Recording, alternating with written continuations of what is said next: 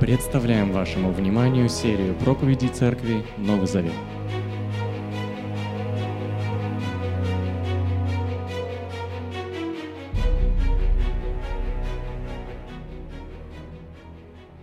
Теперь давайте зададим важный вопрос. Почему Варнава был способен радоваться и ободрять других людей? Ответ находится в 24 стихе. Посмотрите.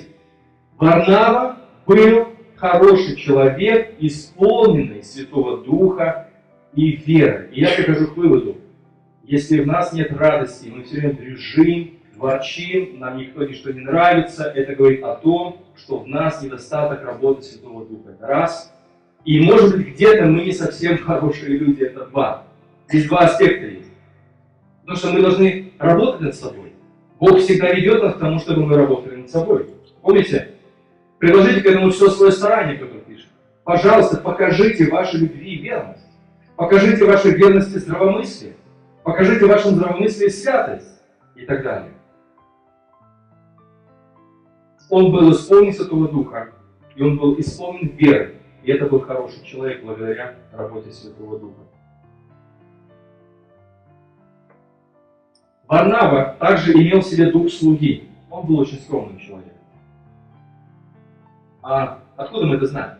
Во-первых, являясь официальным представителем Иерусалимской церкви, он мог себе позволить побронировать церковными погодами. Он мог бы сказать э, антиохийцам и сказать, я приехал сюда, чтобы провести религию вашего служения. И, кстати, делайте так, как мы. У Варнавы не было этого духа. На фоне этого контрастом смотрится официозность и помпезность шесть различных церковных клириков – а, власть имеющих священнослужителей. На протяжении истории в церковь то и дело проникает дух корпорации. Понимаете, что такое корпорация? Корпорация это может быть такая огромная организация, которая делает все однообразно. Если ты чуть-чуть вправо или влево отходишь в сторону, то тебя исключают, подавляют или что-то еще делают. Дух корпорации – это проклятие, преследует Церковь Иисуса Христа с первых веков. И эта жажда скрыта или явно контролировать людей, управлять ими, чтобы сохранить влияние корпорации и сохранить неделимость корпорации. Вот именно поэтому на христианскую церковь очень часто летят обвинения, что вот, там, крестовые походы, что вот, там вы сжигали ведьм, что вот, вы делали то, вы все. И мы говорим, нет, нет, мы не такие, как они, мы другие. Слушайте, это беда. Мы должны понять опасность духа корпорации которая все делает однообразным и подвергает своему человеческому контролю. Варнава не имел такого духа. Он был исполнен Святого Духа. Он был свободен от таких а, поползновений. Он поступал по Духу Святому, а не по Духу корпорации. Он радовался Божьим делам, к которым он не привык и к которым он был не причастен. Кстати, Аристотелю, мне очень понравилось его замечание, принадлежат такие слова. Только вдумайтесь в эту фразу, мне она очень пришлась по душе он пишет следующее. Он очень много рассуждает о добродетельных людях, и вот одно из его рассуждений. Поистине добродетельный человек будет радоваться добродетельным делам других людей. То есть, другими словами, если ты добродетельный человек, ты будешь радоваться добрым делам других людей. А если добрые дела происходят, и я не радуюсь, ну, понятно, что, возможно, у меня есть какие-то проблемы с характером. И, кстати говоря, в этом смысл, как мне кажется, подлинного добра. Суть в том, что наш эгоизм превращает любое доброе дело в фарс. Мы радуемся своим собственным добрым поступкам, предположим, помог перейти бабушке через дорогу. Это здорово, правда? Вот вы испытывали такое э, филантропический экстаз? Берете бабушку через дорогу, переводите, и она говорит, ой, внучек, спасибо тебе большое. И мы говорим, что мы говорим? Пожалуйста, не за что и так делает такой снисходительный вид, что я сделал то, что я должен был сделать, но все равно внутри ведь есть удовольствие, правда? Вот мне, например, никогда не хотелось ходить к людям, которые в больнице находятся. Я, ну, тяжело туда ходить. Люди умирающие. Мы когда ходили а, в больницу больных рассеянным склерозом, когда человек медленно-медленно умирает в жутких болях. Инстинктивно, боясь смерти, мы все избегаем таких мы не хотим смотреть на умирающих людей, мы не хотим помогать голодающим, мы не хотим смотреть на старость, нам хочется быть вечно молодыми. Это эгоизм. Ну, помните Экклесиаст, куда лучше ходить? Лучше ходить в дом плача, потому что сердце становится мудрее. Взвешеннее это относится к жизни. Но к чему это говорит? Испытывать филантропический экстаз – это неплохо.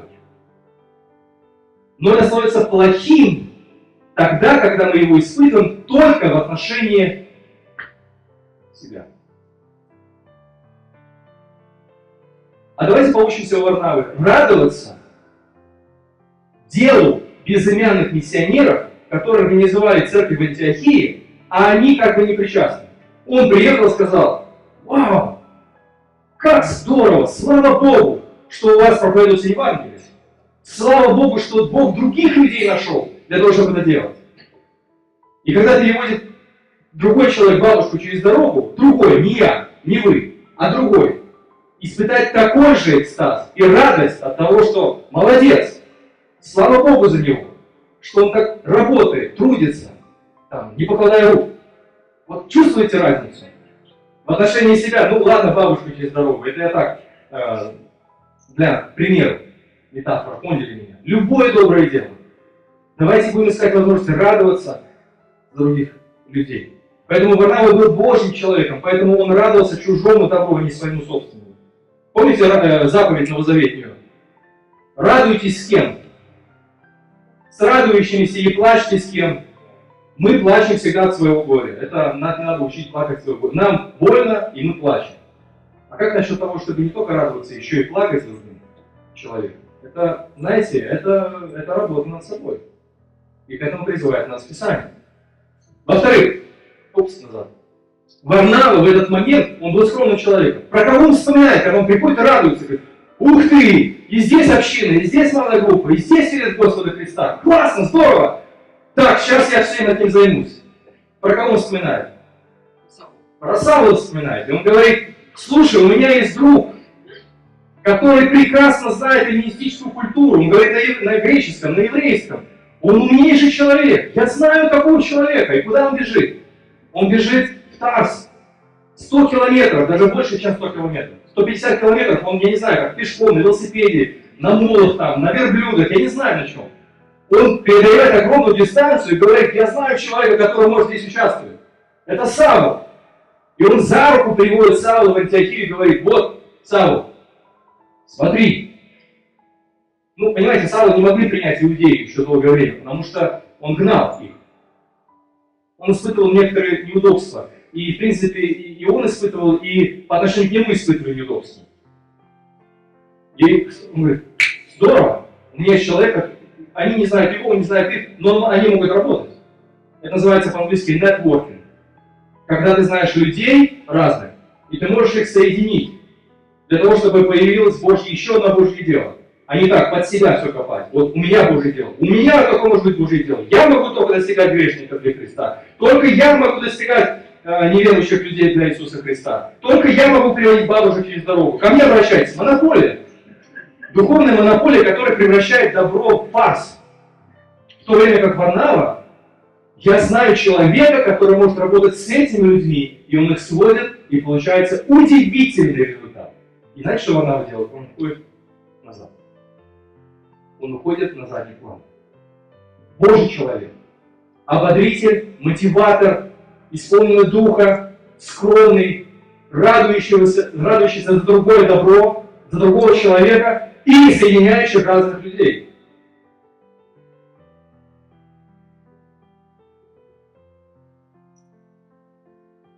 Кстати говоря, в 26 стихе посмотрите, что происходит дальше. Когда он приводит Савла, они пробовали в этой общине, 26 стих, вдвоем учили большую группу людей. Вдвоем. Варнава по-человечески мог сказать, ух ты, какая золотая жила, а тут пробуждение, я потом книгу напишу. Сейчас буду я работать, и он все под свой контроль. Нет. Нет духа корпорации, нет монополии. Есть открытое сердце для Христа и желание, чтобы больше людей познавали Христа. Пусть не через мои руки, пусть не через мое служение, через других людей, но желание. И он берет Савла и говорит, давай вдвоем с тобой будем делить это поприще. Если вы что-то делаете, доброе делаете, привлекайте других людей. Привлекайтесь с вашей же церкви. Делитесь радостью, делитесь успехом. Не копайте только под себя. В этом городе, Антиохии, почему этот город мы знаем? Именно в Антиохии появилась традиция называть учеников как христианами. Поэтому вы должны запомнить тот город, где он находится. Антакия.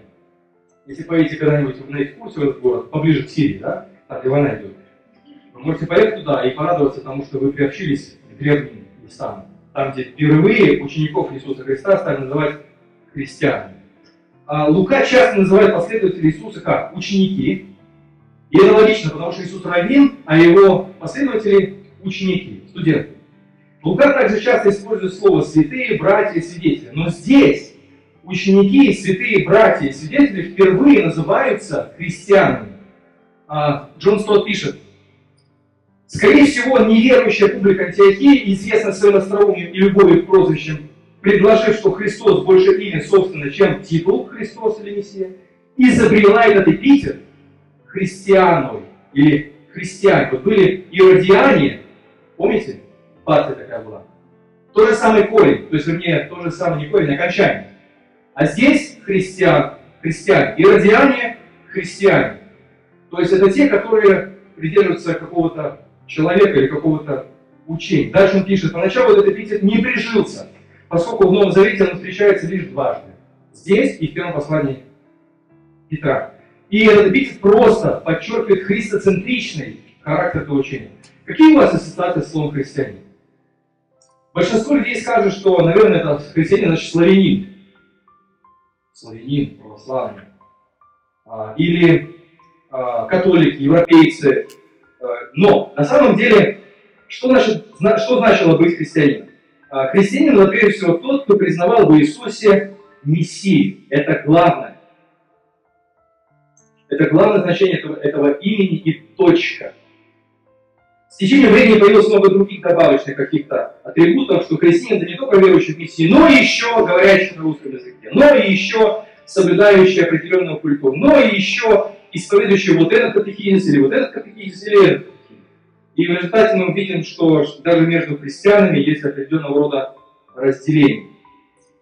Когда Петр признал в Иисусе Божьего Мессию, затем Иисус сказал ему такие слова, «На этом камне я построю свою церковь». Так и случилось. После Дня Пятидесятницы в Иисусе узнали своего Мессию тысячи тысячи евреев, которые и составили из себя первую церковь. Поэтому христианин – это тот человек, вера которого сосредоточена на деле Христа, на деле Иисуса Мессии, Иисуса Христа, на служении Иисуса Христа, на учении Иисуса Христа, ожидании Иисуса Христа и подражанию Иисусу Христу. То есть все сведено к этой личности, через которую Бог говорил и говорит в последнее. Вот что значит быть христианином. И посмотрите, когда они все стали христианами, исповедовали Иисуса как единственного спасителя и посредника между Богом и человеком. Посмотрите, что получилось в результате. В результате в этой прекрасной церкви Антиохии создалась определенная атмосфера. Атмосфера в Антиохии была духовно здоровой.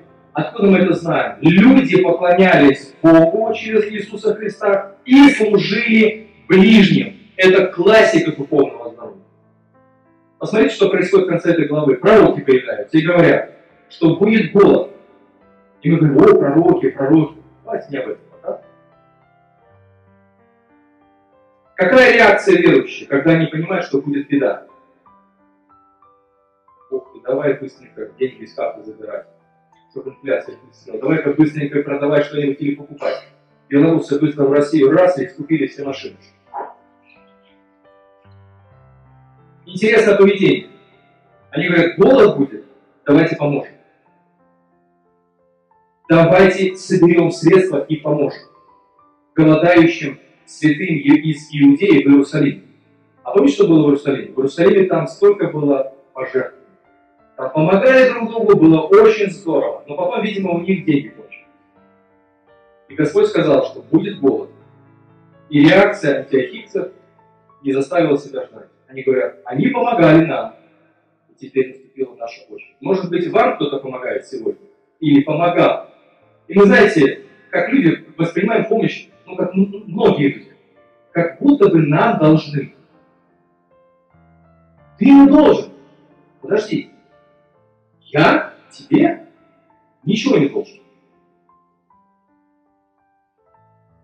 Но когда в нашей жизни сияет Христос, свет нашего Спасителя, а что сделал Христос? Он обнищал ради нас. Он что, должен был это делать?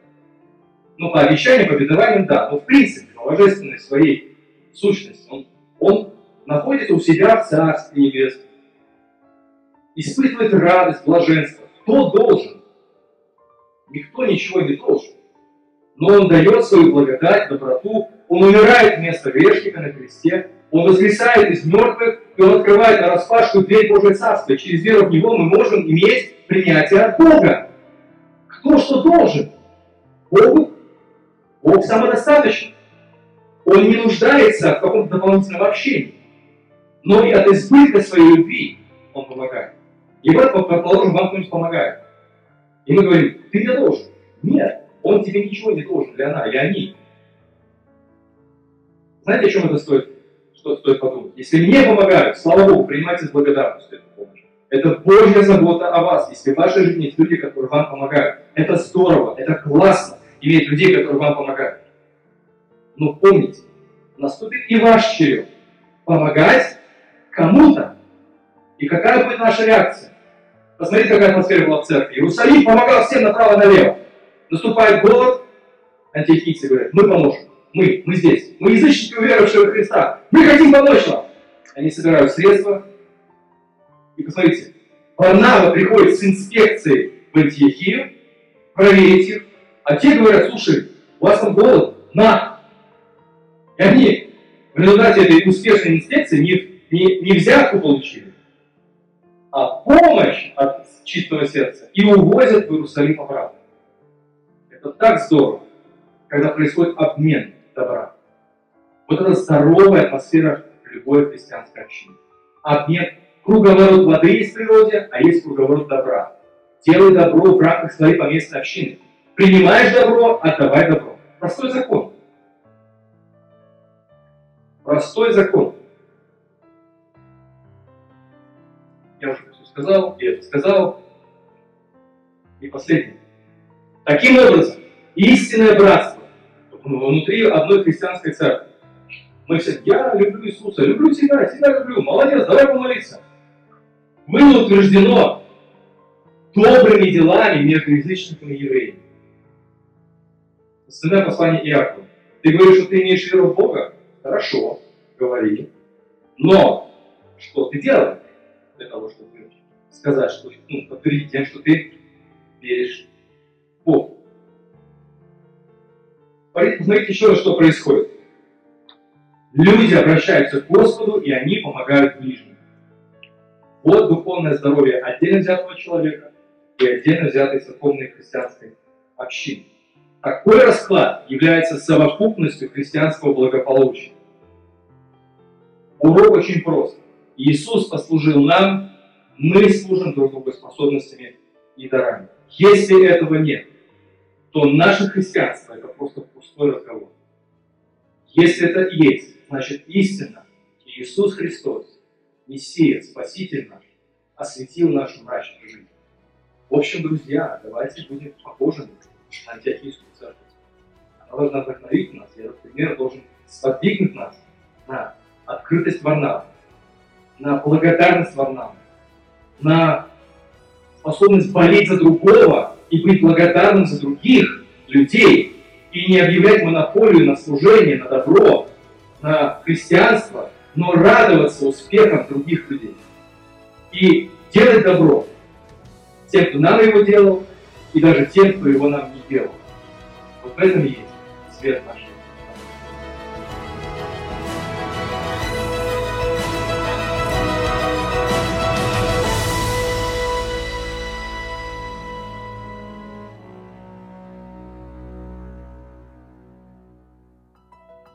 Записи этой и других серий подкастов доступны на нашем сайте завет.орг и в каталоге подкастов iTunes.